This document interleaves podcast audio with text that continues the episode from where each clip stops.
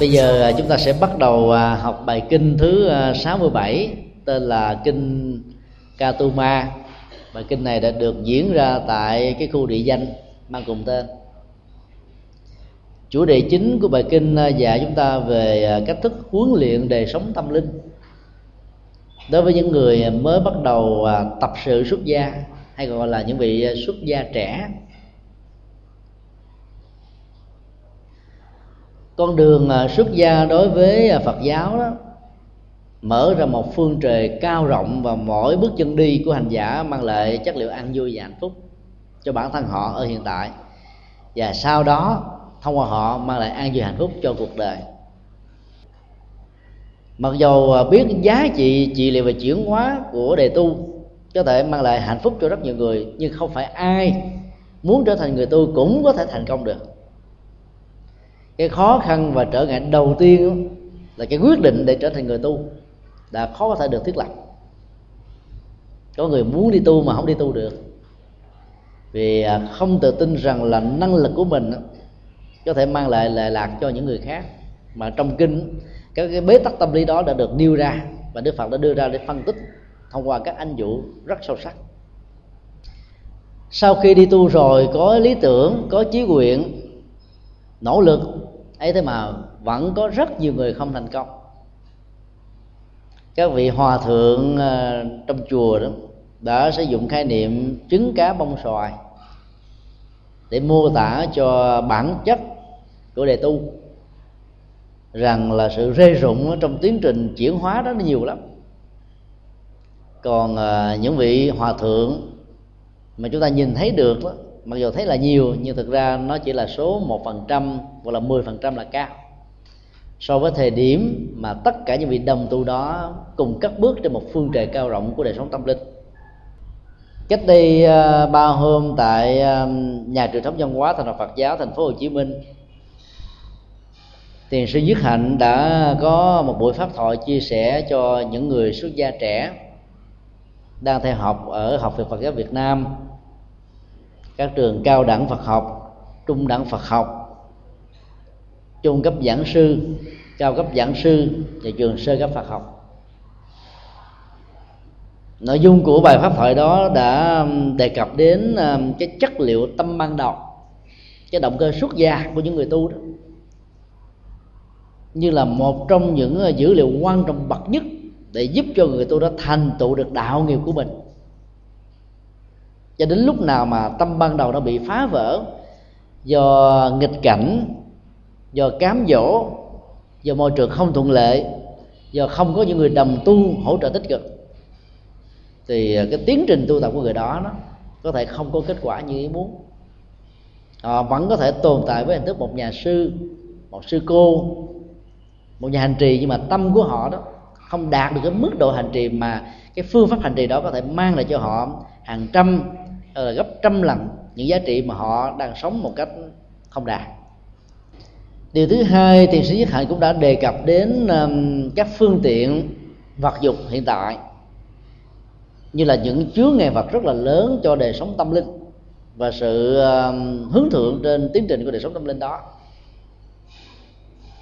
Trước đây tất cả những vị xuất gia của phật giáo sống ở trong một đại tu viện nơi đó nó chỉ có một sự hành trì duy nhất, thống nhất. Thế giới của các vị tu sĩ là một thế giới biệt lập với thế giới của đời sống thế tục. Vào các đại tu viện đó đó, chúng ta sẽ thấy là duyên trần của mình nó rơi rụng hết. Tâm thức trở nên rất là nhẹ nhàng, thư thái, mọi phương tiện có thể dẫn đến sự đấm trước, nhiễm trước nó không có mặt. Bây giờ trong thế giới hiện tại khoa học ngày càng phát minh với nhiều uh, cái phương tiện vật chất tiện nghi vật chất.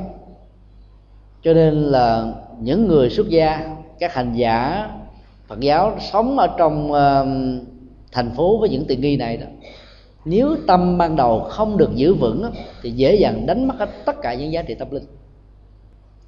Chúng tôi rất là tâm đắc với uh, những nỗ lực táo bạo của thiền sư nhất hạnh trong việc à, canh tăng lại à, hệ thống giới luật với những giới bản cho người xuất gia, tăng và xuất gia ni. Cái nhu cầu canh tăng đó như chúng tôi đã có lần chia sẻ tại đây, rất cần thiết là bởi vì có nhiều điều khoản học giới đó ra đời cách đây 26 thế kỷ với cái bối cảnh văn hóa về phong tục ăn mặc, sinh hoạt của người Ấn Độ. Và nó hoàn toàn không có trong tất cả những nền văn hóa còn lại thì chúng ta cần phải cách tăng có những vấn đề trước đây nó chưa phát sinh nhưng trải qua thời gian 26 thế kỷ, với sự tương tác giữa nền văn hóa địa phương với nền văn hóa Phật giáo, tạo ra sự hòa quyện, nó tiền nó nó nó phát hiện ra những hình thái mới, những cộng nghiệp mới, những hoàn cảnh mới. Cho nên các học giới mới cần phải được thiết lập. Nhưng rất tiếc là giáo hội Phật giáo trên khắp thế giới đã không mình dạng có những cuộc hội họp, ngồi lại với nhau để giải quyết các vấn đề như thế này. Thì sư nhất hạnh đã giới thiệu tác phẩm ờ, bước tới thảnh thơi như là một cái ờ, giới bản mới cho những người xuất gia trẻ. Trong đó nó có những bài thi kệ dựa ở trên tinh thần của tỳ ni nhật dụng, được trích như là một phẩm tịnh hạnh ở trong kinh hoa nghiêm mà tất cả các vị xuất gia tại Việt Nam và Trung Hoa đã hành trì bao nhiêu trăm năm qua? Mặc dầu thế giới có nhiều đổi thay mà vẫn không hề thay đổi. Cái hành giả đã thuộc lòng thuộc lòng bằng âm chữ hán, rồi sau đó thuộc lòng cái nghĩa tiếng việt. Những bài à, thi kệ mới của thiền sư nó mở ra nhiều cái à, phương hướng hành trì. Ví dụ như là chánh niệm trong lúc gọi điện thoại, nói điện thoại, trong lúc chạy xe trong lúc tắm biển trong lúc uh, sinh hoạt ở trong uh, xã hội này. Mà trước đây cái bối cảnh ra đề của thi kệ diệu dụng đó đâu có. Nhu cầu đó rất cần thiết. Nội dung các khái niệm cách dụng từ và sự thực tập trị liệu chuyển hóa ở trong các bài thi kệ đó nó có nhiều giá trị lắm. Tại vì nó phối hợp được cái tinh thần truyền thống của Phật giáo và các ngành học hiện đại giúp cho hành giả dễ dàng thực tập và có kết quả trong sự thực tập. Cho thiền sư đã kêu gọi um, các ban tăng sự của giáo hội trong nước nên lưu tâm về vấn đề này và nên cấp thiết có những cuộc hội họp với nhau để tìm ra một giải pháp để hỗ trợ cho sự huấn luyện đời sống tâm linh của những người xuất gia trong một cái bối cảnh toàn cầu hóa với rất nhiều tiện nghi vật chất và chủ nghĩa tiêu thụ vật dụng điểm thứ ba, thiền sư cũng chia sẻ cái kinh nghiệm thực tập, huấn luyện người tu ở à, các ngôi chùa thuộc về à, giáo hội làng mai, ở tại pháp, ở tại à, tu viện lộc uyển, tu viện thanh phong, rừng phong, tại hoa kỳ, và tại tu viện bắc nhã, lâm đồng, việt nam. Thì tại đây các hành giả, xuất gia trẻ đó, sẽ phải giải ngân, tức là không có bất cứ một tài khoản trong ngân hàng nào trở thành một người cộng sản đúng nghĩa tức là mình mình xài chung các vật dụng như là truyền thống ờ, của Phật giáo rất nhiều thế kỷ vừa qua. Kế tiếp đó, các tất cả các vị xuất gia sẽ không là sở hữu chủ của bất kỳ một vật dụng nào trong chùa mà tất cả vật dụng đó được xem là cửa thường trụ một khái niệm truyền thống của Phật giáo nhiều năm nhiều nhiều ngàn năm qua. Không có xe riêng không có điện thoại di động không có những vật dụng riêng và cứ sống khoảng chừng vài tháng như vậy thì tất cả các hành giả phải đổi phòng với nhau. Để không chấp trước vào cái sự tiện nghi ở trong ngôi phòng đó. Đây là cái tinh thần được phát huy từ à, cái điều khoản học giới mà đức phật đã dạy là các vị xuất gia. Trong thời gian mà chưa có à, thiết lập các à, mô hình tự viện, tăng xá, phòng ốc cho người tu đó, thì đức phật yêu cầu là cứ mỗi một ngày các vị xuất gia chỉ được quyền nằm nghỉ dưới gốc cây đó một lần thôi. Ngày thứ hai là phải đổi khỏi vị trí khác, để không đấm trước, không đấm nhiễm thì như vậy là cái phong tục này sẽ làm cho người xuất gia theo tinh thần làng mai nó sẽ khỏi phải đầu tư tài sản của cải gì nhiều, vì cứ vài ba tháng phải chuyển đổi một lần thì nó vất vả lắm. Cho nên hành trang càng ít thì à, tâm nó càng nhẹ. Điều thứ ba thiền sư cũng đã lưu tâm, rất hay à, thế giới internet ngày nay là một con dao hai lưỡi. Các vị hòa thượng các sư bà và nhiều vị uh, tôn túc ấy, của chúng ta đâu có biết được cái tiện nghi của internet và không biết được cái phương diện tác hại của nó như thế nào đối với đời sống tinh thần và đời sống tâm linh của những người xuất gia và của những người phật tử nói chung. Khi mà mình không nắm rõ được cái tác hại cũng như là lợi ích của nó đó thì mình sẽ không có những hướng dẫn chuẩn xác và cần thiết để giúp cho khi mà thế giới của những người xuất gia này có cơ hội tiếp xúc với thế giới ờ, không gian ảo với hàng ngàn hàng triệu triệu triệu, triệu dữ liệu thông tin cần thiết về mọi lĩnh vực ngành nghề về tri thức. Có thể bị mất hút và mất phương hướng ở trong thế giới ảo đó. Cho nên thì sĩ Dứt Hạnh đã yêu cầu tất cả các hành giả xuất gia của làng Mai nếu không được phân công thì không có được sử dụng internet. Và không ai được quyền có một địa chỉ email riêng, tức là hộp thư riêng. Ngày xưa tất cả những vị xuất gia đó được yêu cầu à, trong suốt 5 năm đầu sau khi trở thành một người tu, không tiếp xúc với à, thế giới trần cảnh để làm cho tâm mình được lắng dịu. Sự tiếp xúc có thể làm cho mình à, không thể là làm quen với cái đời sống tâm linh mới và mình sống với những cái thói quen như là những phản ứng cũ đó. Vì vậy đó sự thành công trong hành trì nó sẽ rất là khó khăn. Ngày nay thì à, cái truyền thống đó nó nó chỉ được giữ lại ở một số tu viện lớn ở tại Trung Hoa là uh, Đại Hàn, Nhật Bản, Đài Loan, Tây Tạng và những nước theo Phật giáo Đông Tông như là Tích Lan, Thái Lan, Lào, Campuchia, Miến Điện như ở Việt Nam đó, thì truyền thống đó nó không có. Có thể do hậu quả của chiến tranh do hoàn cảnh của lịch sử do thời đại mà sự tập hợp tất cả những vị xuất gia trong một tu viện lớn đó, nó là không được phép như rất nhiều năm qua nó đã từng bị gặp những trở ngại như vậy. Cho nên người xuất gia trong thời đại mới đó nếu sử dụng à, phương tiện internet đó, mà không có chánh tâm và tỉnh thức, có thể bị đánh mất chính mình. Và thế giới đó là thế giới của ờ, năm dục lạc, với rất nhiều ờ, cám dỗ và rất nhiều điều đê mê, mới làm mất hết tất cả những năng lực của đời sống tâm linh. Đây là những điều mà chúng tôi cho rằng là rất là quan trọng cho đời sống của những người xuất gia. Mà nếu chúng ta ý thức và tìm ra những giải pháp cho những vấn đề vừa nêu chúng tôi tin chắc rằng là giá trị ờ, chuyển hóa và đời sống tâm linh của người xuất gia nó sẽ được phát triển ở một mức độ cao hơn gấp nhiều lần so với trước đây. Chúng ta để nó một cách tình cờ và bình thường không hề à, có những dự đoán về tác hại hay lợi ích của những cái truyền thống tu tập ngày xưa của Phật giáo và những hoàn cảnh mới trong đời hiện tại này bắt đầu giờ bài kinh ờ, chúng ta thấy nó có một mô tả về ờ, sự cự lộn như là một chiến trường diễn ra giữa hai thói quen cũ và mới trên đời sống của một người xuất gia. Một hôm nọ ngài xá lệ phát và một kiền liên dẫn 500 đồ đệ là những người xuất gia trẻ đến ý kiến đức phật để học hỏi phật pháp và đồng thời đó để đến, đến gặp gỡ những vị xuất gia tôn túc trưởng thượng để học hỏi về sự hành trì. Các vị này đã đến bằng tiếng hồn ào. Người nào cũng nói, trao đổi tâm sự, và cái âm vang của sự ồn ào đó đã làm cho trạng thái yên tĩnh trong thiền định, nơi mà đức phật đang cư trú đó, nó mất hết cái giá trị của đó người xuất gia theo phật giáo là đang hành trì cái nghệ thuật tìm kiếm giá trị an vui và hạnh phúc trong sự tĩnh lặng tuyệt đối.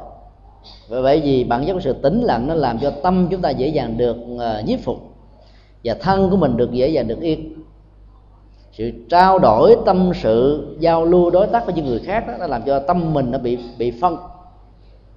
Và mỏi mệt về thần kinh đó, nó có thể dẫn đến những cái chứng bệnh mất ngủ căng thẳng tạo ra những biến thái về cá tính, cảm xúc và đời sống sinh hoạt hàng ngày là chuyện rất là hiển nhiên diễn ra ở mọi nơi và mọi chốn. Cho nên những người xuất gia sẽ thực tập cái phương pháp là sống tĩnh lặng, tiết kiệm ngôn ngữ trong những tình huống không cần thiết, phát ngôn trong những hoàn cảnh mà lời lẽ và nội dung của nó mang lại an lạc và hạnh phúc cho người khác. Còn bằng không nó thì giữ im lặng trong thiền định đây là một sự thực tập mở ra một truyền thống tâm linh rất mới ở ấn độ. Người trung hoa và việt nam có thói quen tâm sự và trò chuyện. Nếu chúng ta lên ờ, một chiếc phi cơ chở trên 300 hành khách, trong đó có 50 hành khách là người Việt Nam và Trung Hoa và 50% là những người ngoại quốc. Thì chúng ta thấy sự tâm sự, trò chuyện ở trên chiếc phi cơ đó toàn là người châu Á. Chứ người phương Tây họ có thói quen ít tâm sự lắm. Tới các pháp hội, các giảng đường, nơi mà sự hội tụ của số lượng người đông đó, ở tại các ngôi chùa Việt Nam, thường tạo ra một tiếng ồn kinh khủng. Dầu cho mình có yêu cầu bằng micro, họ cũng không nghe, họ vẫn nói thôi. Trong khi đó, nếu quý vị có mặt tại cái trung tâm thiền à, Dhammakaya Foundation à, pháp thân, tại ngoại ô của Bangkok, Thái Lan số lượng người tham dự về tại các ngày đại lễ dân hóa Phật giáo đó 500 ngàn người. Mà không cần có một micro điều khiển, người làm dẫn chương trình và mc không cần phải điều phối rằng xin yêu cầu tất cả các hành giả hãy giữ yên lặng tuyệt đối. Ấy thế mà chúng ta vẫn có thể cảm nhận được sự yên lặng chưa từng có. Tất cả là thói quen thôi. 500 vị xuất gia trẻ này xuất thân từ bà la môn giáo. Họ cảm nhận được cái chất liệu Phật pháp và con đường tâm linh trong đạo Phật. Nó hơn những gì mà họ đã từng đạt được ở trong truyền thống tâm linh của Ấn Độ giáo. Thói quen cũ của sự trao đổi tâm sự trò chuyện nói trong lúc đang đi nói trong lúc đang ngồi nói trong lúc đang nằm. Và thậm chí là nói đọc thoại trong lúc đang ngủ nữa, nó trở thành như là những thói quen và trở ngại cho đời sống hành trì theo tinh thần Phật giáo rất nhiều. Sự ồn ào đó đã làm cho cái không gian yên tĩnh nó bị mất hết. Đức Phật đã gọi ngài thị giả A Nan đến và cho mời những vị tỳ kheo này lại và nói rằng là ngày hôm nay Như Lai sẽ không cho phép các vị gặp Như Lai. Các vị hãy ra về đi. Cái cơ hội gặp gỡ để học hỏi giải pháp ngày hôm nay coi như là không có.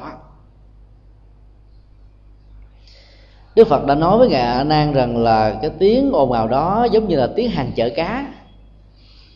Nơi mà các à, à, bạn hàng đang giành khách hàng với nhau lời qua tiếng lệ tranh giành cãi lộn chửi bới thù hằn lớn tiếng cọc cằn thô lỗ nó đầy hết trơn. Các âm vang của tiếng ồn ào đó nó y hệt như vậy. Chúng ta không phân định được ờ, một cái hỗn tạp về sóng âm với rất nhiều âm ba, nhiều ngôn ngữ, nhiều dùng miệng vì người ấn độ là có hàng trăm ngôn ngữ và phương ngữ khác nhau. Họ xuất thân từ nhiều bang khác nhau. Thời điểm đó là có 16 nước liên bang. Mỗi một quốc gia như vậy lại có nhiều phương ngữ khác nhau. Cho nên là khi mà những 500 người này mà nói lên một cái rồi, chúng ta thấy là tiếng ngôn ngữ nào cũng có. Cái tiếng ồn đó nó kinh khủng và nó khó chịu lắm các vị tỳ kheo này buộc phải ra về. Khi đi ngang khu vực uh, Katuma thì những vị xuất gia và tăng thân tại đây đã hỏi 500 vị đó rằng là các thầy từ đâu đi về vậy? Họ đã đồng thanh trả lời rằng ngày hôm nay chúng tôi xui quá bị Đức Phật đuổi không cho phép được học hỏi giáo pháp với ngài. Chúng tôi không còn cách nào khác là phải trở về tay không đi mỗi mà thấy mồ mới vừa ăn cơm ngọ xong đi một chuyến đi là sạch sạch xanh cái bụng mà về đói meo ruột mà không nghe được Phật pháp. Những vị à, xuất gia tại Katuma mới khuyên các vị đó rằng là các vị hãy cố gắng làm cho thế tôn được quan hỷ. Câu nói đó mình phải à, mở một order để giải thích đức phật đâu có dạng giỏi đâu. Đó là một phép giáo dục và nghệ thuật giáo dục của ngài. Ở trong kinh Di Mật Cật có một câu như thế này cư sĩ như một Cật nói đó, một lời khuyến tấn cũng là hoàng pháp. Một lời nói nghe khó chịu lỗ tai cũng là hoàng pháp. Chúng ta thấy rất rõ là lời khuyến tấn nó mang cái chất liệu khích lệ là cho một người đang sa ngã, khổ đau cùng cực, mất phương hướng, thiếu lối về. Cái là tìm lại được ừ, cái năng lượng để phục hồi lại những gì mình đã mất và làm lại cuộc đời mình hoàn toàn mới nhưng mà một cái lời mà nó mang tính cách uh, trong tình huống thứ hai đó làm thế nào có thể được quan niệm như là một uh, sự kiện hoàn pháp? Chúng ta biết rằng là con người nó có nhiều dạng khác nhau. Có nhiều người đó nó ngon nó ngọt nó khuyến cái tấn đó, thì họ sẽ hành trì và hành trì rất nhanh và có kết quả trong hành trì. Nhưng mà thỉnh thoảng cũng có một số người đó nói bằng ngôn ngữ đó không có tác dụng. Lâu lâu là phải ờ, giả vờ như là giảng giỏi và phải à, làm lạnh chẳng hạn như đức phật không cho phép họ được ngồi để nghe ngài thuyết pháp. Họ buộc phải ra về 500 người như vậy. Thì lúc đó tác dụng trị liệu nó sẽ rất cao.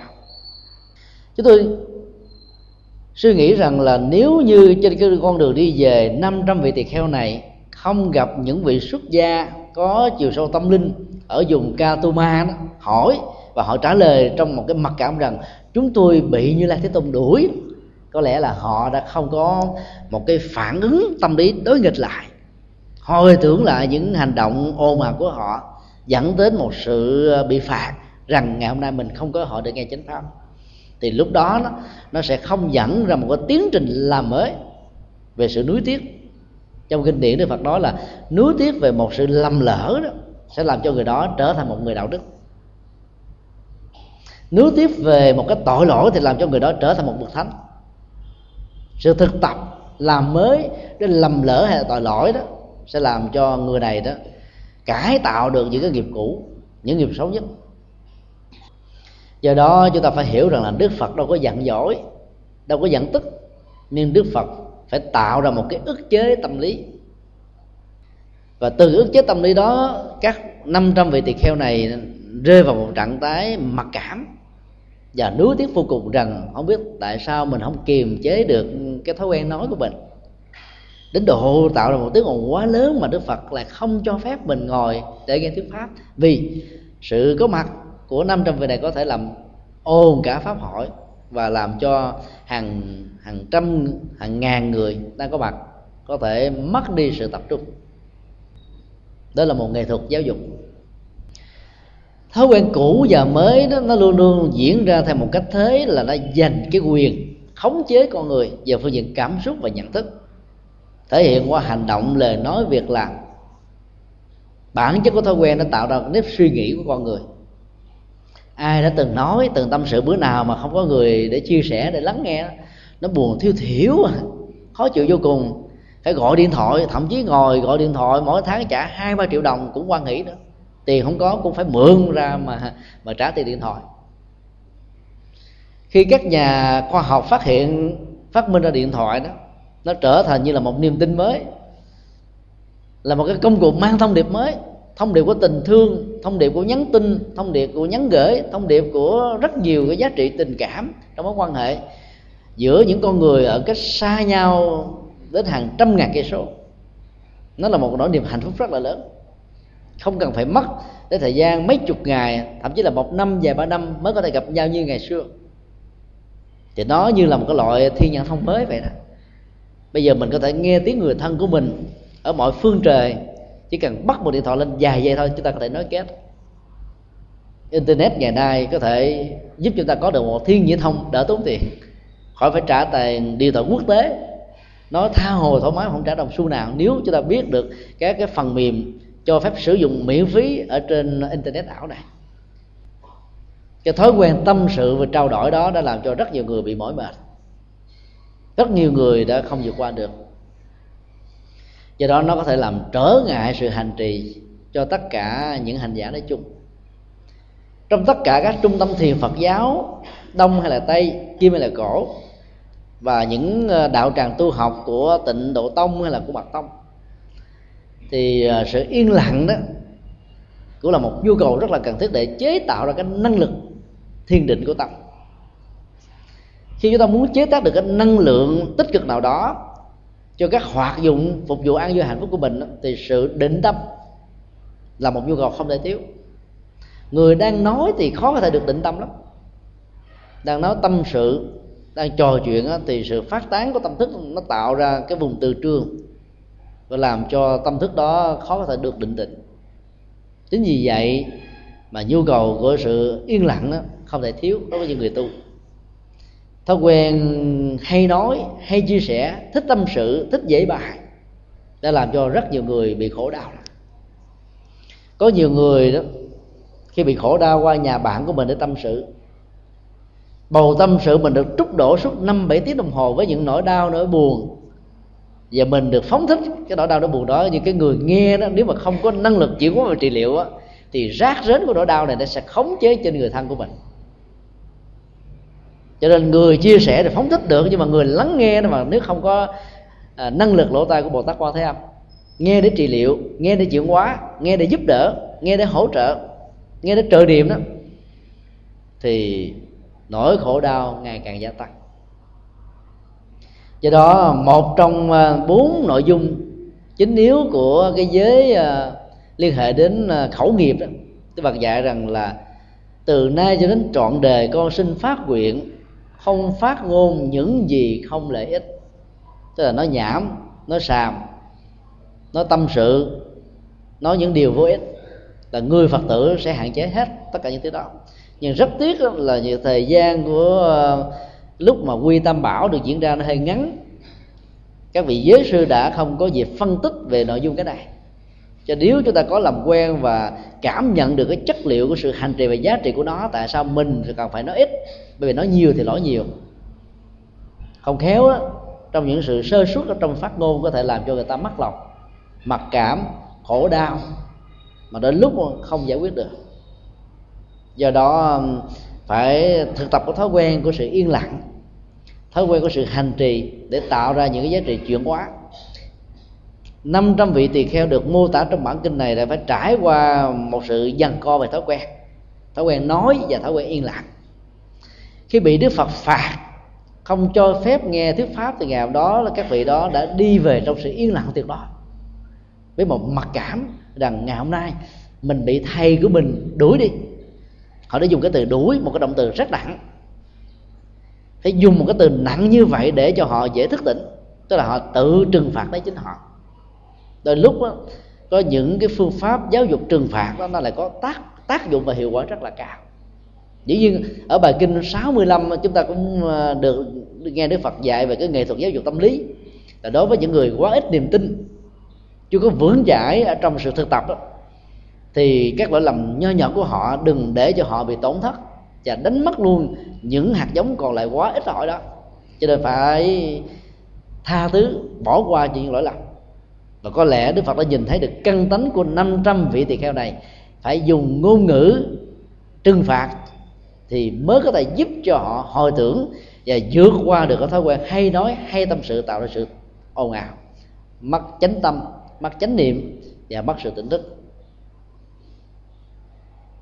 chúng ta thấy rất rõ về cái nghệ thuật giáo dục đó qua cái phần thứ hai của bài kinh. Đó là nghệ thuật chăm sóc hạt giống mới.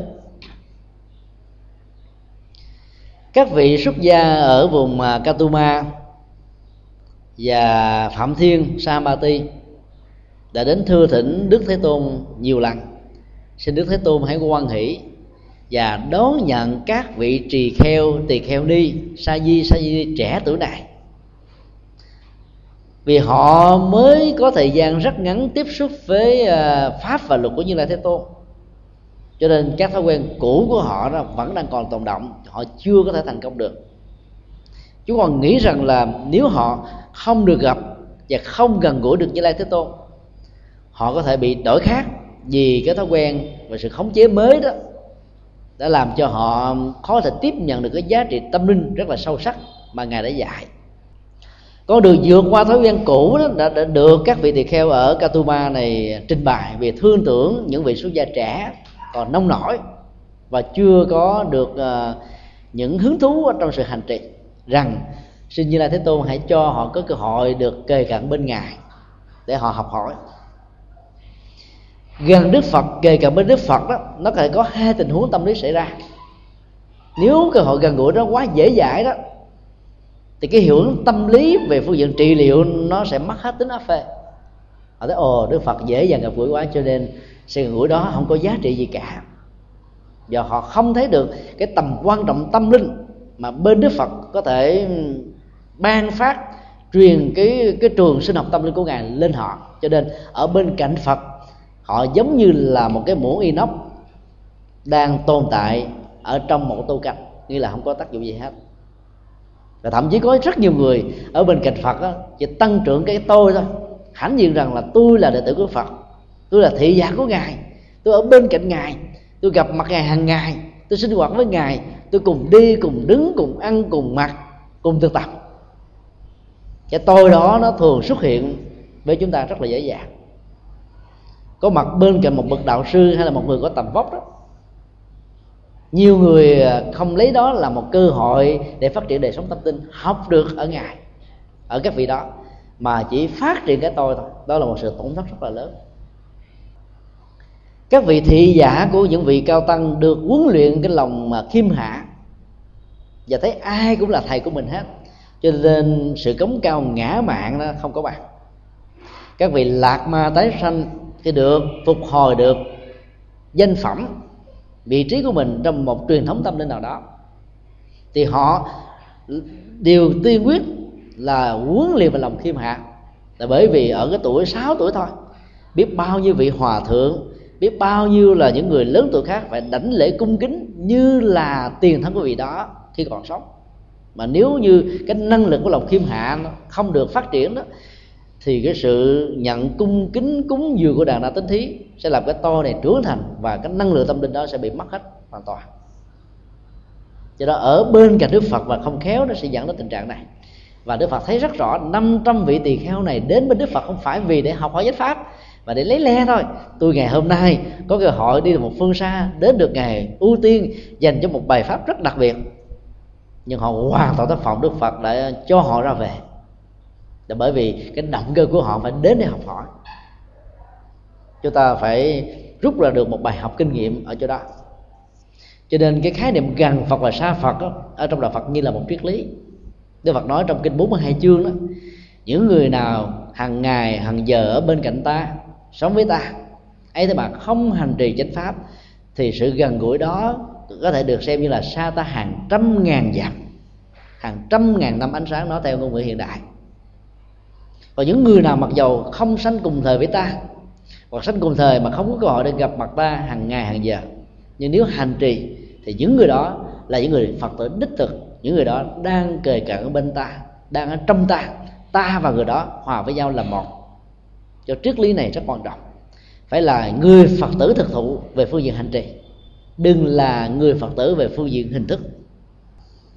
Như là thế tôn thấy rất rõ 500 vị tỳ kheo này đến bằng cái tôi chứ không đến bằng một cái tâm ngưỡng cầu chánh pháp để tiếp nhận cái nguồn năng lượng tâm linh ở ngài, rót vào trong cái bình tâm thức rất là cũ kỹ với rất nhiều cái mùi phong tục, tập quán, cá tánh, thói quen cũ. Do đó đức phật thấy rất rõ.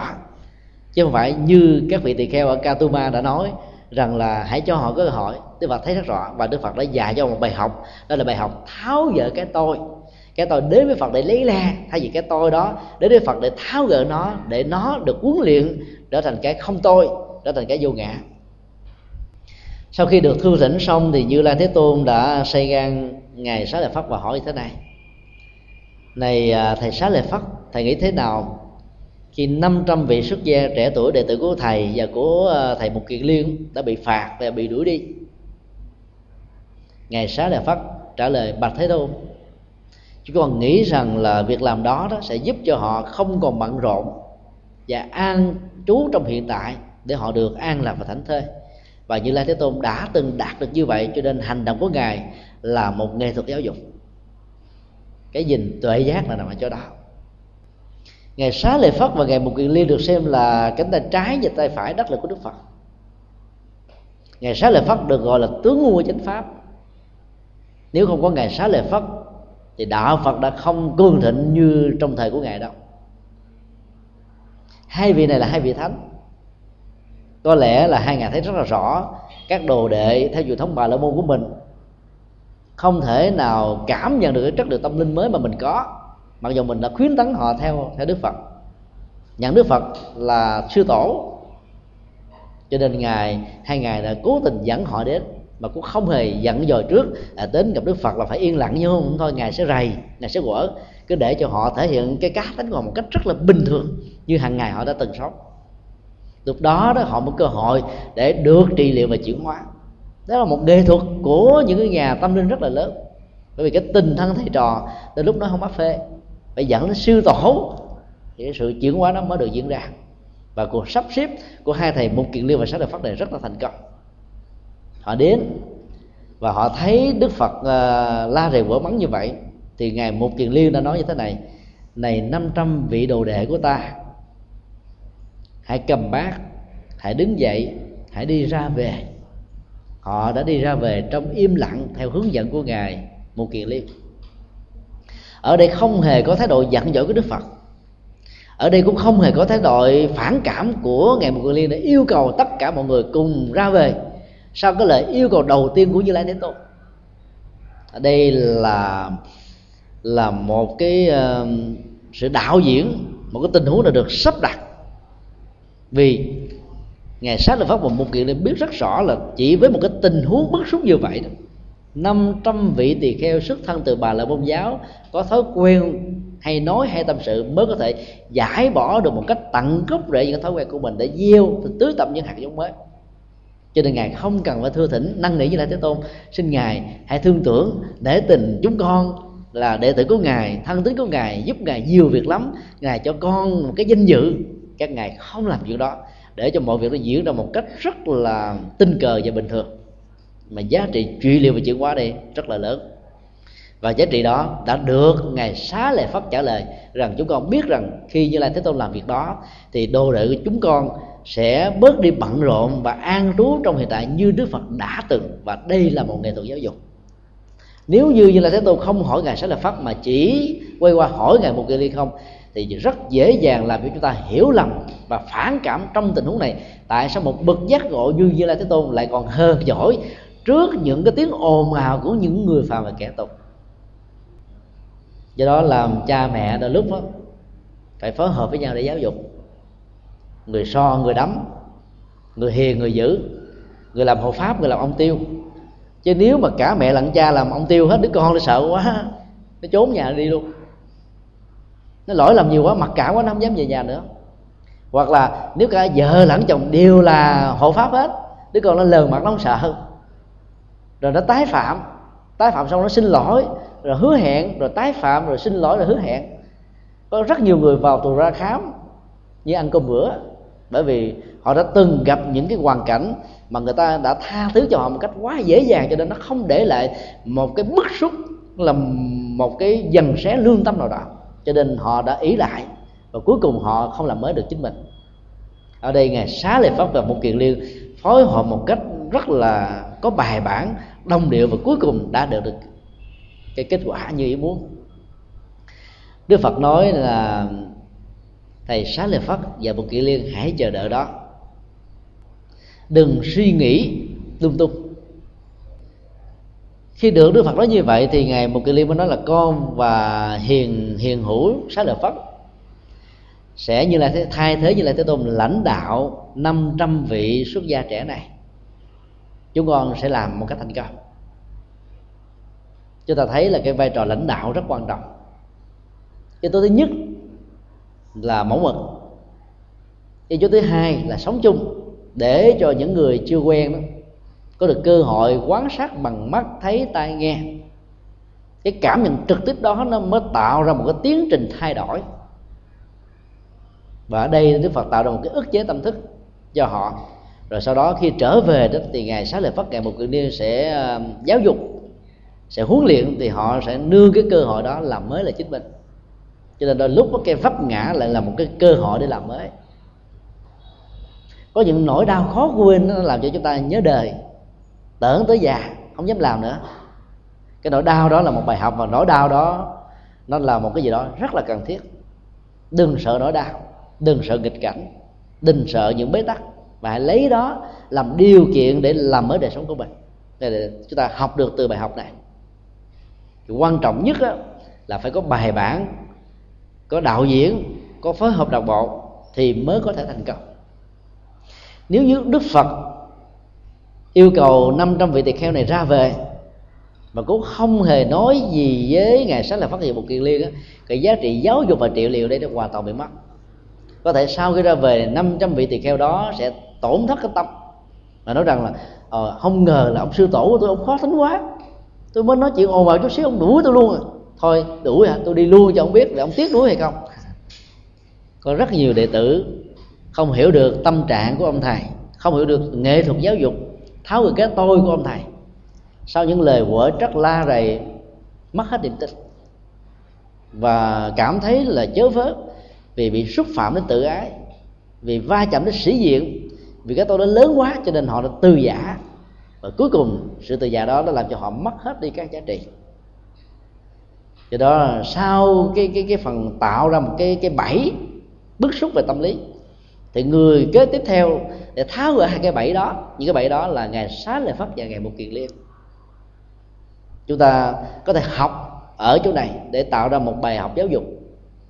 Cha, mẹ và những người thân phải phối hợp làm thế nào để từ một cái biến cố khổ đau của người thân của mình giúp đỡ cho họ được tháo gỡ trong vòng 3 năm qua thì chúng tôi có uh, cơ hội hợp tác với uh, một người phật tử mà ảnh hưởng của họ rất là lớn trong các trung tâm bảo trợ xã hội. Chúng tôi xin tạm dấu tên. Chồng của uh, nữ tính chủ này đó là một người quan chức cao cấp và là một đảng viên. Và nhờ cái hỗ trợ với vai trò vị trí đó mà người vợ của ông đã làm rất nhiều việc từ thiện đi vào các ngõ ngách trung tâm từ thiện xã hội các trung tâm cai nghiện và những nơi khác để có thể đưa lời kinh, tiếng kệ, lời niệm phật, sâu chuỗi hình ảnh, kinh sách, các bài giảng về giáo lý, về nhân quả, các sách vở về chuyện của phật giáo được truyền bá rất nhiều ở các trung tâm này. Cô có một người em trai ruột, là một người à, sống theo thói quen, cho nên đã bị cầm tù suốt mấy năm trời đó là hai vợ chồng không đi thăm nuôi. Là bởi vì họ biết cái thân phận, biết cái vai trò, vị trí của người anh rể và của người chị ruột. Mà nếu như hai người này đi thăm nuôi, trong mấy năm đầu đó thì người này khó có thể thay được cái thói quen của mình lắm. Cậu ta phải bị ứng xử một cách giống bao nhiêu là phạm nhân khác.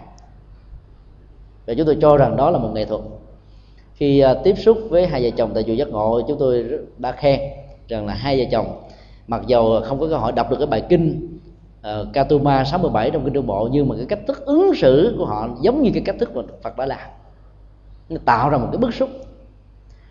Từng ngày từng giờ gửi từng trang lịch cái nỗi khổ niềm đau nó bắt đầu trỗi dậy cái cảm xúc ăn hận rai sức bắt đầu nó có mặt. Và nếu như mà cái nỗi đau đó được trị liệu sớm quá đó thì họ không bao giờ à, tạo ra một cái ấn tượng lớn để vượt qua chính mình. Và nếu như thân bằng quyến thuộc xuống thăm vì nể tình cái vị trí xã hội của những người này có thì những người giám thị tại đây sẽ có thể có tình cảm riêng. Và do đó cái giá trị trị liệu và giáo dục sẽ mất đi hết tất cả. Gần đến thời gian thời gian mãn hạn tù đó thì người chị ruột này mới đi thăm. Lúc đó bà mới giải thích về đạo lý nhân quả về cách thức làm mới về sám hối vân vân. Thì anh ta đã xúc động xa nước mắt. Trước đây chưa từng người nào nói mà anh ta nghe ngay cả mẹ ruột và cha ruột. Trong nỗi khổ người ta niềm đau con người dễ có cơ hội hồi đau. Cho nên có những lúc đó chúng ta phải để cho người thân của mình đau.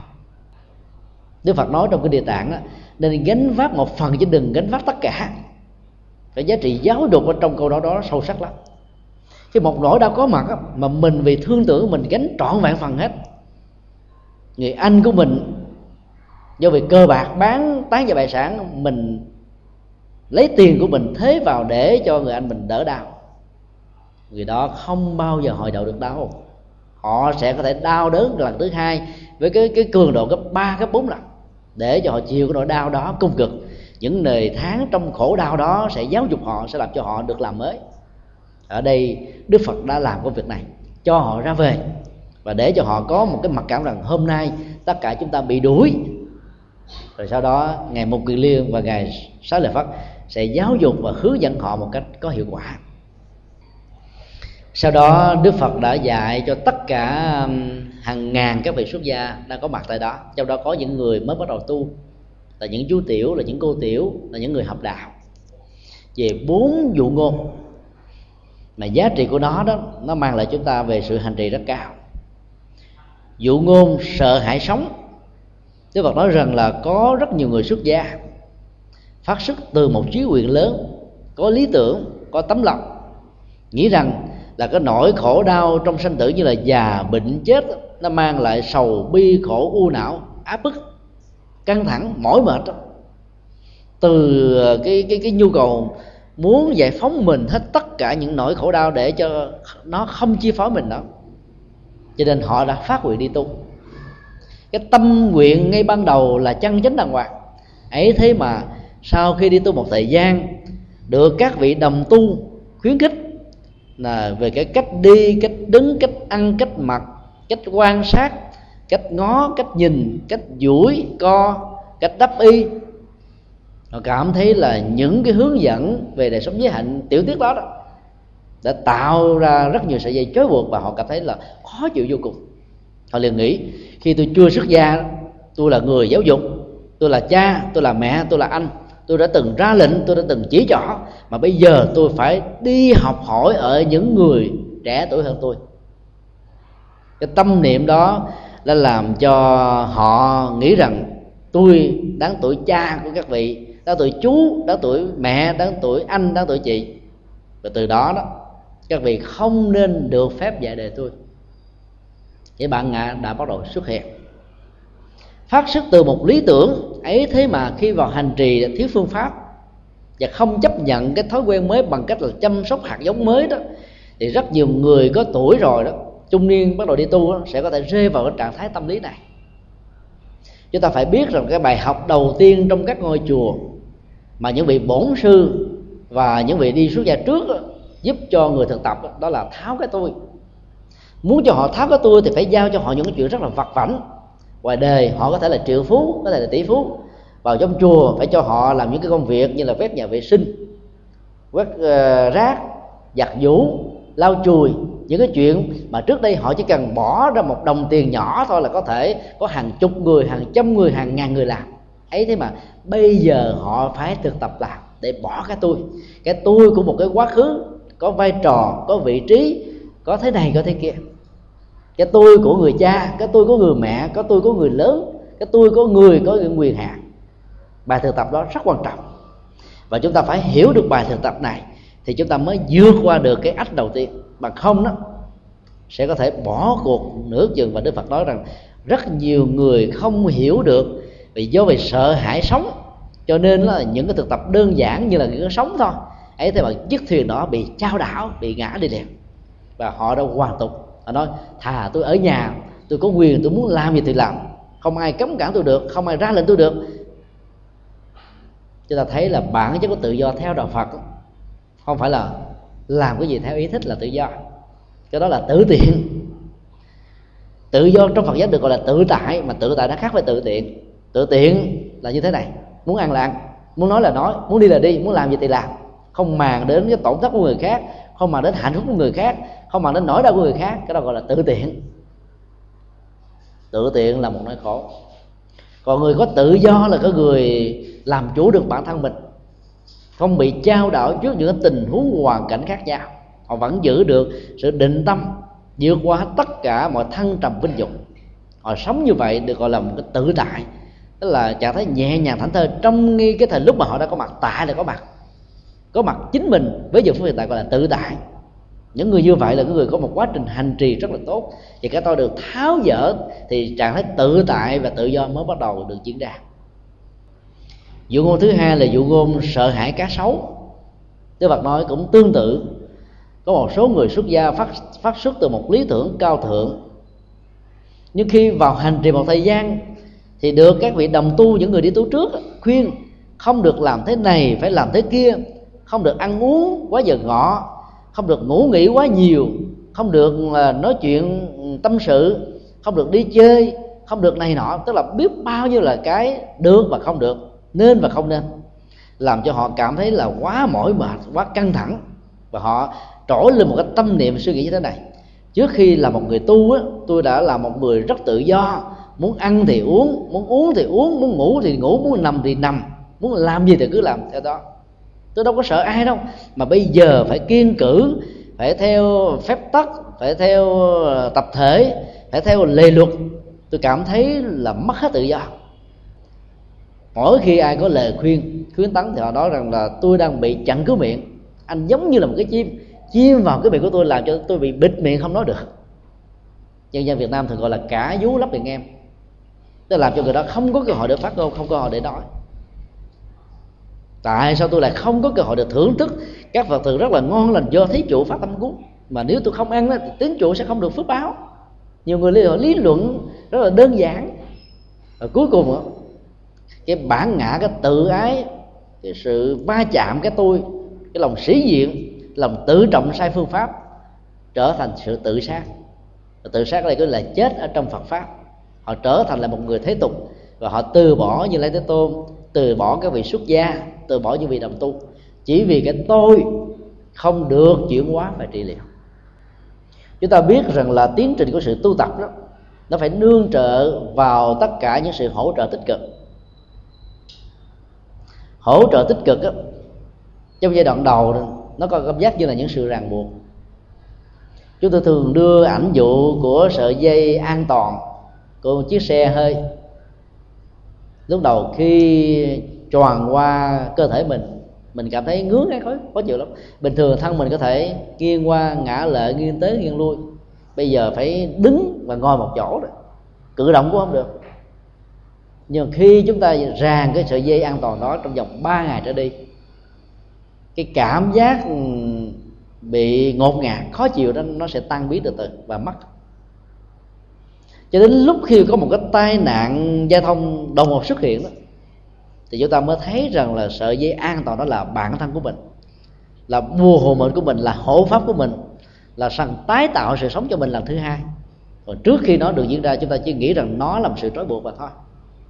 Thì tương tự cũng như vậy, tất cả những điều nên và không nên về phương diện tâm linh và đạo đức đó, nó sẽ hỗ trợ và thân tí chúng ta rất nhiều.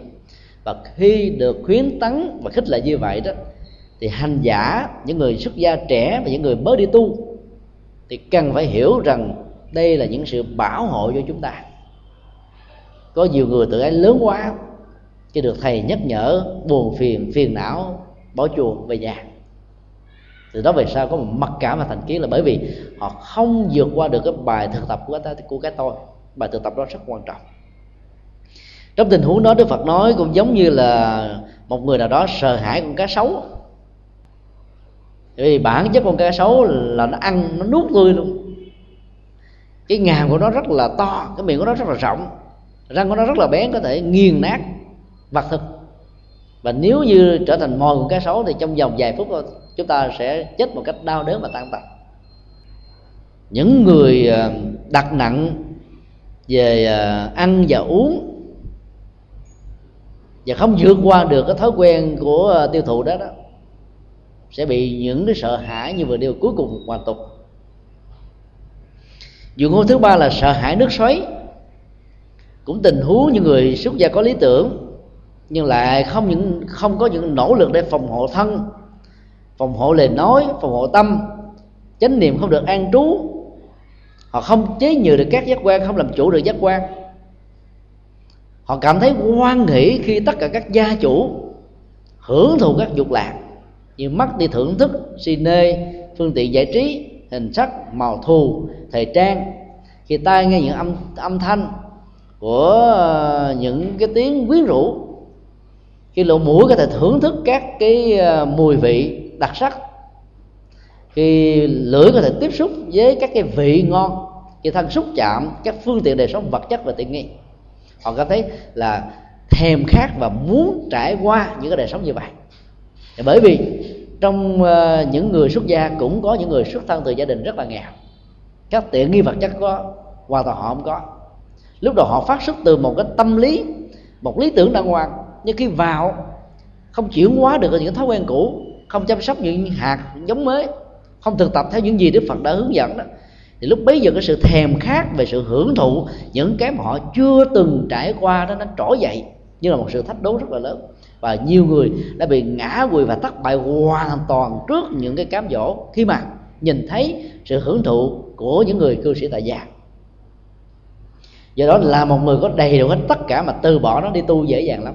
Dễ thành công là bởi vì tất cả những cảm giác thèm thù, thèm khát để hưởng thụ đó không còn nữa. Cái tâm lý về trí quyền của họ đặt về phía trước một cách rất là dứt khoát. Không có cái gì có thể can gián, làm lui sụp, làm giảm đi cái ảnh hưởng của nó do đó giá trị của đó sẽ rất là dễ dàng.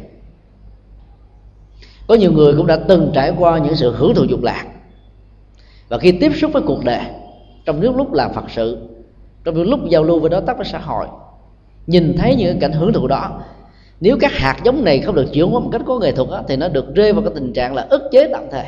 Chúng ta tưởng rằng chúng ta đã vượt qua được nó nhưng trên thực tế chúng ta mới tạm thời quên nó các chất xúc tác môi trường điều kiện hoàn cảnh không thuận lợi nó làm cho nó bị tạm quên đi và không có sức sống. Nhưng khi tiếp xúc mà thiếu chánh niệm và tỉnh thức đó, thì chúng sẽ trỗi dậy lần thứ hai. Và lúc này nó có một nhu cầu đòi hỏi mãnh liệt hơn rất nhiều, nhiều lần. Với một người bị thèm khát rất là lâu năm mà gặp lại một cái món ngon món nghiện của mình. Cái bế tắc trong tình huống đó đã làm cho rất nhiều người suy nghĩ như thế này. Thà ta sống để sống của một người tại gia có được tiền tài, vật chất, nhà cửa, phương tiện và đồng thời có thể hưởng thụ chúng theo ý muốn của mình mà vẫn có thể làm phước báo và bố thí, cúng dường, tu tập, tạo phước, làm công đức. Rất nhiều người đã rơi vào những suy nghĩ như vậy. Cho nên giàu muốn làm người xuất gia mà làm người xuất gia không nổi. Vì họ có nhiều tiền, có lương mỏng cao, có vai trò vị trí xã hội lớn và nghĩ rằng là sau khi tu đó, không biết mình có làm được gì hay không và bây giờ mình phải từ bỏ hết tất cả những cái này. Thà ở vai trò của người tu, với vai trò sở trường của mình mình có thể đóng góp được nhiều và tạo ra công đức và phước báo. Cho nên các hạt giống cũ bắt đầu được trỗi dậy và họ đã không chiến thắng được chính mình và cuối cùng đã trở thành một kẻ thất bại, trở thành một người hoàn tục. Cái tình huống đó, đức phật nói họ là người sợ hãi nước xoáy. Năm dục lạc là một cơn lốc các hưởng thụ là một cơn lốc. Nó xoáy, cuốn trôi và đắm chìm những người thiếu niềm tin, những người thiếu cái cơ cơ hội thực tập chuyển hóa, những người thiếu tưới tập các hạt giống mới, mà chỉ làm quên tạm thời các hạt giống cũ thôi. Chứ là tu tập là làm thế nào cho hạt giống cũ đó không còn một manh mối nào, không còn một cái ảnh hưởng tiêu cực nào, không còn một cái dư hương nào. Thì lúc đó chúng ta mới được gọi là người thành công trọn vẹn ở trong kinh điển đức phật thường răng nhắc chúng ta rằng là trừ khi nào chúng ta chứng được quả a la hán thì đến lúc đó mới thật sự được an tâm. Đừng bao giờ dội mừng và hãnh diện tự hào rằng tôi đã tu thành công. Sự dội mừng có thể dẫn đến hãnh diện tự hào. Sự hãnh diện tự hào có thể dẫn đến tấm lòng cống cao ngã mạn, nghĩ rằng trên cuộc đời này không có ai tu. Nếu có tu cũng tu sai. Không có ai chứng, nếu có chứng thì chỉ có một mình mình chứng rất nhiều người phát xuất từ tấm lòng tha thiết với đạo, cuối cùng rơi vào cái tình huống tâm lý của cống cao ngã mạn, rằng chỉ có mình là số một. Toàn bộ thế giới này không ai tu, nếu tu thì cũng đều tu sai, hoặc là bị tẩu quả nhập ma cả. Dụ ngôn thứ tư là sợ hãi cái dữ, tức là nói cũng tình huống tương tự, có lý tưởng, có tấm lòng, có thực tập, nhưng lại không phòng hộ thân một cách trọn vẹn và tuyệt đối với những sự bảo hộ cứ là tìm môi trường cách ly thích hợp. Không để cho thân có cơ hội được hưởng thụ. Hoặc là họ không huấn luyện lời nói của họ bằng cách là tuyên ngôn chánh pháp, tuyên ngôn từ bi, tuyên ngôn đạo đức, tuyên ngôn hòa hợp, phát ngôn mang tính cách là hòa nhã, hỷ xả tha thứ, rộng lượng. Nói những điều có lợi ích, không nói nhảm, nói xàm nói những điều tào lao, nói những điều vô nghĩa. Và do đó đó, họ đã đánh mất đi cái thói quen mới này và niệm của họ, nay chỗ này, mai chỗ kia, như là con vượn con khỉ, như là con ngựa, có mặt khắp phúc bốn phương trời. Khi mà họ phải im lặng thì lúc đó, cái tiến trình của sự độc thoại đó được diễn ra mãnh liệt hơn bao giờ hết. Họ giờ là đạo diễn, họ giờ là kịch bản, họ là người đối thoại, họ là cái người đặt vấn đề, họ người là phản biện vấn đề, họ là người tạo ra cái tình huống diễn tiến của vấn đề và chạy theo để giải quyết các vấn đề cái tâm trạng đọc hồi đó, nó thường được diễn ra rất là mãnh liệt trong những năm tháng ban đầu khi chúng ta thực tập có thói quen yên lặng để tạo ra trạng thái tĩnh lặng của tâm. Chúng ta cần phải vượt qua, nếu không vượt qua được thì nó sẽ rơi vào cái tình trạng thứ tư. Đó là mất đi sự kiểm soát và làm đô lệ cho các giác quan. Có nhiều người nỗ lực tu tập rất là nhiều, nhưng mà khi nhìn thấy những người khác phái, ăn mặc không đoan chánh trang sức phẩm quá lộng lẫy thậm chí có những tình huống lõa lồ. Tâm có thể bị cái khuynh hướng dục tình đó lôi cuốn phá hoại làm mất hết sự bình tĩnh và an định của tâm.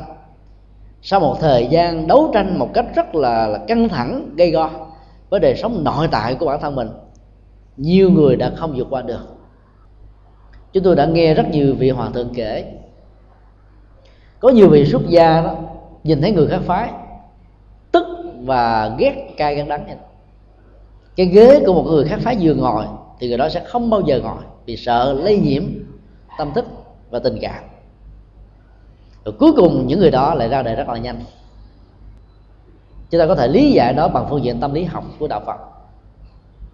Là họ thấy cái ờ, cái khuynh hướng hấp hấp dẫn của của dục tình khác phái như là một trở ngại cho nên tâm của họ đã tạo ra một cái cưỡng lực để khống chế về vượt qua. Chứ thực tế là họ không vượt qua nó bằng một cách nhẹ nhàng, thư thái như đức phật đã dạy. Trong cái đức phật dạy là hãy quán tình thân.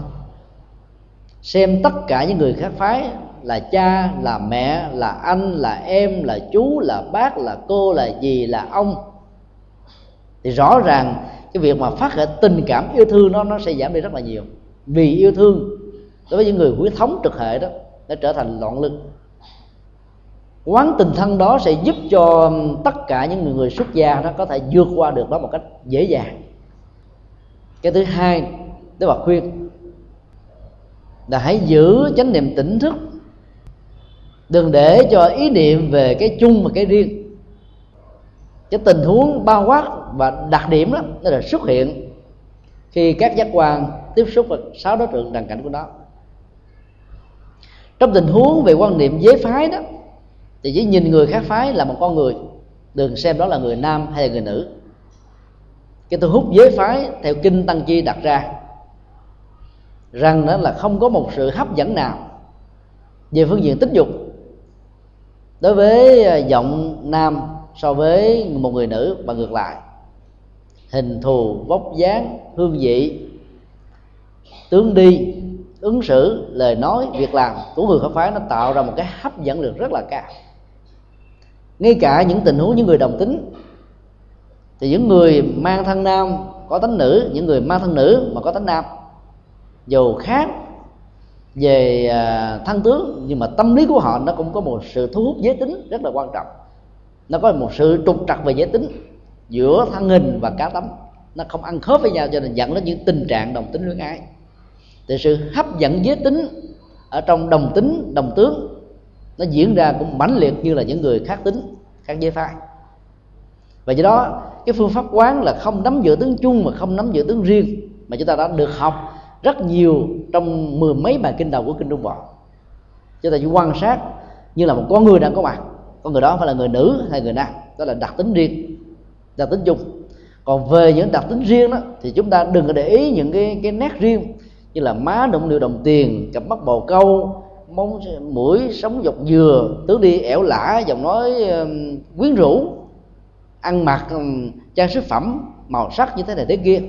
Tất cả những cái tình tiết, những chi tiết, những đặc tả đó đừng quan tâm đến. Thì cái cái sự thu hút giới tính nó sẽ bị giảm đi, giảm từ từ. Đến độ, khi cái tâm phân biệt về nam và nữ mà không còn nữa, thì hành giả sẽ thực hiện một cách rất là thành công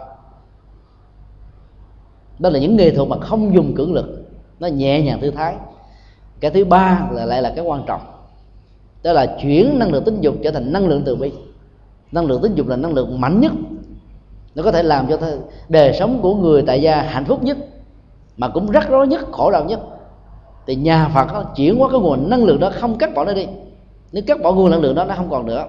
Chuyển nó thành năng lượng của lòng từ bi, thì đối tượng phục vụ đây không phải là một người chồng, một người vợ, một người tình, một người thương một người ưu tiên mà là tất cả mọi người. Đối tượng ở đây nó không còn phân biệt bạn và thù nam và nữ lớn và nhỏ thân và, và sơ mà là tất cả. Cho nên chuyển cái tâm về đối tượng rộng hơn lớn hơn thì cái hướng tâm về những cái sự chấp mắc về tính dục đối với người khác phái nó vào nó giảm xuống một mức độ rất là đáng kể và nhẹ nhàng. Đây là ba nghệ thuật mà đức phật đã giảng dạy trong kinh để giúp cho người xuất gia vượt qua được các thói quen và cái cái cái, cái khuynh hướng hướng thụ của con người. Đi ngược lại cái đó người ta được gọi là người ngược đề. Người tu là cái người đi ngược đề để trở thành cái người hơn người bình thường. Trong khi đó cái tình huống thứ tư mà rất nhiều vị xuất gia không nắm bắt được là để cho các dục tình nó trỗi dậy khi mà nhìn thấy các cái biểu hiện của những người những người tại gia có người đến chùa ăn mặc quá sang trọng hay là trang sức quá lộng lẫy ờ, tạo những điều kiện để cho các hạt giống cũ đó được xuất hiện. Và cái nguyên do chính yếu là họ đã dùng cưỡng lực và lòng sân để khắc chế, để cưỡng lại, để đối lập, để loại trừ, để thanh toán. Và cuối cùng đó, cái đó nó tạo ra một sự an tâm nhẹ ở giai đoạn ban đầu. Trên thực tế, nó đang còn sống rất mãnh liệt bên trong và cho cuối cùng những người này dễ dàng bị thất bại trong con đường tu tập. Do đó đức phật đưa ảnh dụ thứ tư này.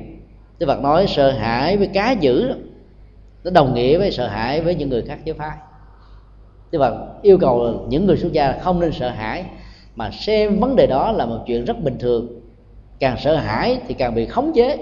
Càng khống chế thì nó tạo ra một loại ám ảnh. Cái gì nó diễn ra như một loại ám ảnh đó, thì nó tồn tại ở dưới chiều sâu vô thức và tâm thức của con người nếu không tháo dỡ được cái đó đó, thì khó thành công trong sự hành trì. Mặc dù đây là một bài kinh dành cho những người xuất gia, nhưng đối với người tại gia nó không phải là không có giá trị. Chúng ta có thể thực tập bài kinh này bằng cách là để giữ được cái trạng thái chung thủy một giờ một dòng. Không để cho các cái chủ nghĩa hưởng thụ, ví dụ như ờ, trong ờ, dụ ngôn, sợ hãi, sóng nước đó, thì ờ, chúng ta cần phải có cái tinh thần bình đẳng, đừng có cái tinh thần à, cưỡng và lấy cái quyền làm cha làm chồng làm người lớn để cưỡng chế ức chế người khác phải leo. Tinh thần gọi là cái khống chế và phán quyết vụ quan tòa đã làm cho mình không có cơ hội để lắng nghe những người khác. Có những người nhỏ hơn mình thậm chí là có người tuổi tác bằng con cháu của mình nhưng mà thỉnh thoảng họ vẫn có những cái hay. Những điều hay lẽ phải thì mình phải học hỏi thôi. Đừng tự ái đừng mặc cảm thì chúng ta mới có thể làm mới chúng ta có thể là một nhà bác học, một nhà thiên tài về một lĩnh vực nào đó, nhưng chúng ta sẽ trở thành học trò của hàng trăm triệu triệu triệu các lĩnh vực còn lại. Chỉ có những người không muốn tiến bộ mới không học hỏi ở những người khác về những sở trường mà mình không có. Đây là bài học mà người tại gia có thể học được từ cái dụng ngôn thứ nhất. Đối với dụng ngôn thứ hai là hạn chế và tiết độ trong chủ nghĩa tiêu thụ, chúng ta thấy rằng là nó sẽ giúp cho mình có được sức khỏe. Có nhiều người biết rất rõ là ăn măng ăn cà pháo cà tím uống nước đá ăn các loài cá biển nhiều sò ốc hết đó, sẽ làm cho thân thể của mình bị nhức nhối uống thuốc và trị liệu không hết. Ấy thế mà không vượt qua cái cơn nghiện của mình cho nên cuối cùng bệnh tật mặn mang có nhiều người biết ăn ăn mặn thì bị tăng sông máu nhưng thế mà vẫn cố tình ăn mặn không vượt qua được cái cơ nghiện và thói quen. Có nhiều người biết rượu chè bài bạc ăn chơi ma túy là làm cho mình đánh mất tương lai, đánh mất cuộc đời và chết trong khổ đau và bế tắc trong tái sanh. Ấy thế mà họ vẫn lao vào như là những con thiêu thân, không tiếc nuối đến mạng sống. Cho nên chúng ta có thể học được rằng là bản chất hạnh phúc không nằm ở cái khối lượng chúng ta tiêu thụ, mà nằm ở chỗ là chúng ta sử dụng và tiêu thụ cái gì để có lệ về sức khỏe, có lệ về tâm trí và mang lại hạnh phúc cho bản thân của chúng ta một cách lâu dài. Học được bài học đó đó thì chúng ta đỡ tốn tiền trong tiêu thụ, trong hưởng thụ. Không phải tốn mất tiền bác sĩ, trị liệu, mình cũng có thể hết bệnh. Trong dụ ngôn thứ ba đó, thì chúng ta có thể à, học được ở chỗ đó là các dục lạc như là màu sắc, hình thù, âm thanh, mùi vị, rồi sự im ấm của các phương tiện tiện nghi. Nó không làm cho mình nó thay đổi cá đánh người ta thường nói là sang đổi vợ. Là bởi vì trong lúc sang đó mình có nhiều phương tiện có nhu cầu hưởng thụ nó cao. Mình nghĩ rằng là nếu vợ mình không thỏa mãn được mình không đáp ứng được những nhu cầu của mình mình có thể tìm những người khác trẻ trung hơn và biết đáp ứng những nhu cầu và lắng nghe mình nhiều hơn. Cho nên cái phương tiện đời sống vật chất mà càng nhiều đó, lúc hạnh phúc nó bị đe dọa. Có rất nhiều gia đình đến tâm sự với chúng tôi khi mà hai vợ chồng còn hàng duy với nhau đó thì hạnh phúc rất là nhiều. Khi mà giàu có rồi đó tất cả cái đó bị mất đi. Đó, những cái tình trạng tệ nạn do nhậu nhẹt bắt đầu xuất hiện. Rồi vào các quán bia ôm có phục vụ rồi cuối cùng bị nhiễm nấm đó là một hiện tượng là một sự thật. Điều rất đau lòng là hiện nay đó tại Việt Nam các quán rượu mọc lên như là nấm. Có thể là nhiều nhất thế giới chưa từng thấy người ta kinh doanh về quán nhậu đó là tiền lời rất là nhiều. Tại vì kẻ nhậu rượu rồi đâu có khống chế được cái tâm thức. Cho nên họ ảo giác họ muốn chứng tỏ họ là một anh hùng. Họ là một người chơi sôm, chơi sọp sẵn sàng bao bạn bè. Một tháng lương làm triệu rưỡi một chầu nhậu có thể hết 80% phần trăm. Về nhà vợ phải đói con phải khác ấy thế mà họ không màng đến cái khổ đau của vợ con mà họ màng đến cái sĩ diện và chứng tỏ họ là một đại ca và một anh hùng cho nên học được cái, cái dụng ngôn thứ ba này chúng ta có thể vượt qua được những thói quen hưởng thụ. Còn với cái dụng ngôn thứ tư đó là chúng ta có thể thiết lập được cái hạnh phúc gia đình và tính một vợ một chồng chung thủy với nhau. Chúng ta không có ức chế và chúng ta hài lòng với những gì mình có biết đủ với những gì mình có. Hạnh phúc khi nó có thể được thiết lập khi mà tâm đời sống giữa vợ và chồng nó ăn khớp với nhau về phương diện mức độ đạo đức về nhận thức về hiểu biết, về chia sẻ, về nâng đỡ, về tha thứ, về hộ về lẫn nhau. Chứ không phải nó nằm ở cái cái cấp độ vật chất mà mình có, nghèo, giàu hay là nghèo. Tức là phật giả là như vậy. Do đó chúng ta có thể học được rất nhiều bài học, mặc dù có nhiều bài kinh, đức phật dạy cho những người xuất gia. Nói tóm lại là để huấn luyện một đời sống tâm linh, và theo tinh thần của bài kinh này là tất cả chúng ta cần phải có một quá trình xúc giữa và tẩy não các thói quen cũ. Tẩy nào một cách tận gốc rễ và có phương pháp để nó không có những biến chứng về cảm xúc những biến chứng về hành vi những biến chứng về tánh tình. Rồi sau đó đó chúng ta phải nạp các dữ liệu các hạt giống các giá trị đạo đức tâm linh mới vào bên trong. Thì lúc đó cái nguồn giá trị tâm linh mới này nó trở thành mới toanh và chúng ta sẽ hưởng được nó một cách rất là trọn vẹn. Để tiếp nhận một cái giá trị mới đó, thì chúng ta phải xúc não đừng xem các giá trị mình có là đúng, là số 1 thì chúng ta mới có thể hấp thu được ở những cái khác. Cái thứ ba là tiến trình chuyển hóa đó, nó không phải là một tiến trình tự nhiên, tuần tự, từ dùng cưỡng lực dùng dùng ức chế. Thì vì sự cưỡng lực ức chế nó chỉ tồn tại trong khoảng một thời gian rất ngắn, và sau đó khi có điều kiện, nó sẽ tái phát, và sức sống của nó sẽ mãnh liệt rất là trăm ngàn lần, và cuối cùng người đó có thể trở thành một kẻ thất bại trên con đường tu tập và hành trì mọi phương diện còn lại trong nghề nghiệp, trong sự nỗ lực của người đời, nó cũng đều có thể diễn ra như vậy. Và nếu chúng ta học tập và thực tập bài học đó thì chúng tôi tin chắc rằng chúng ta sẽ có được một cái kết quả thành công với một hiệu suất và năng lực lao động rất là lớn.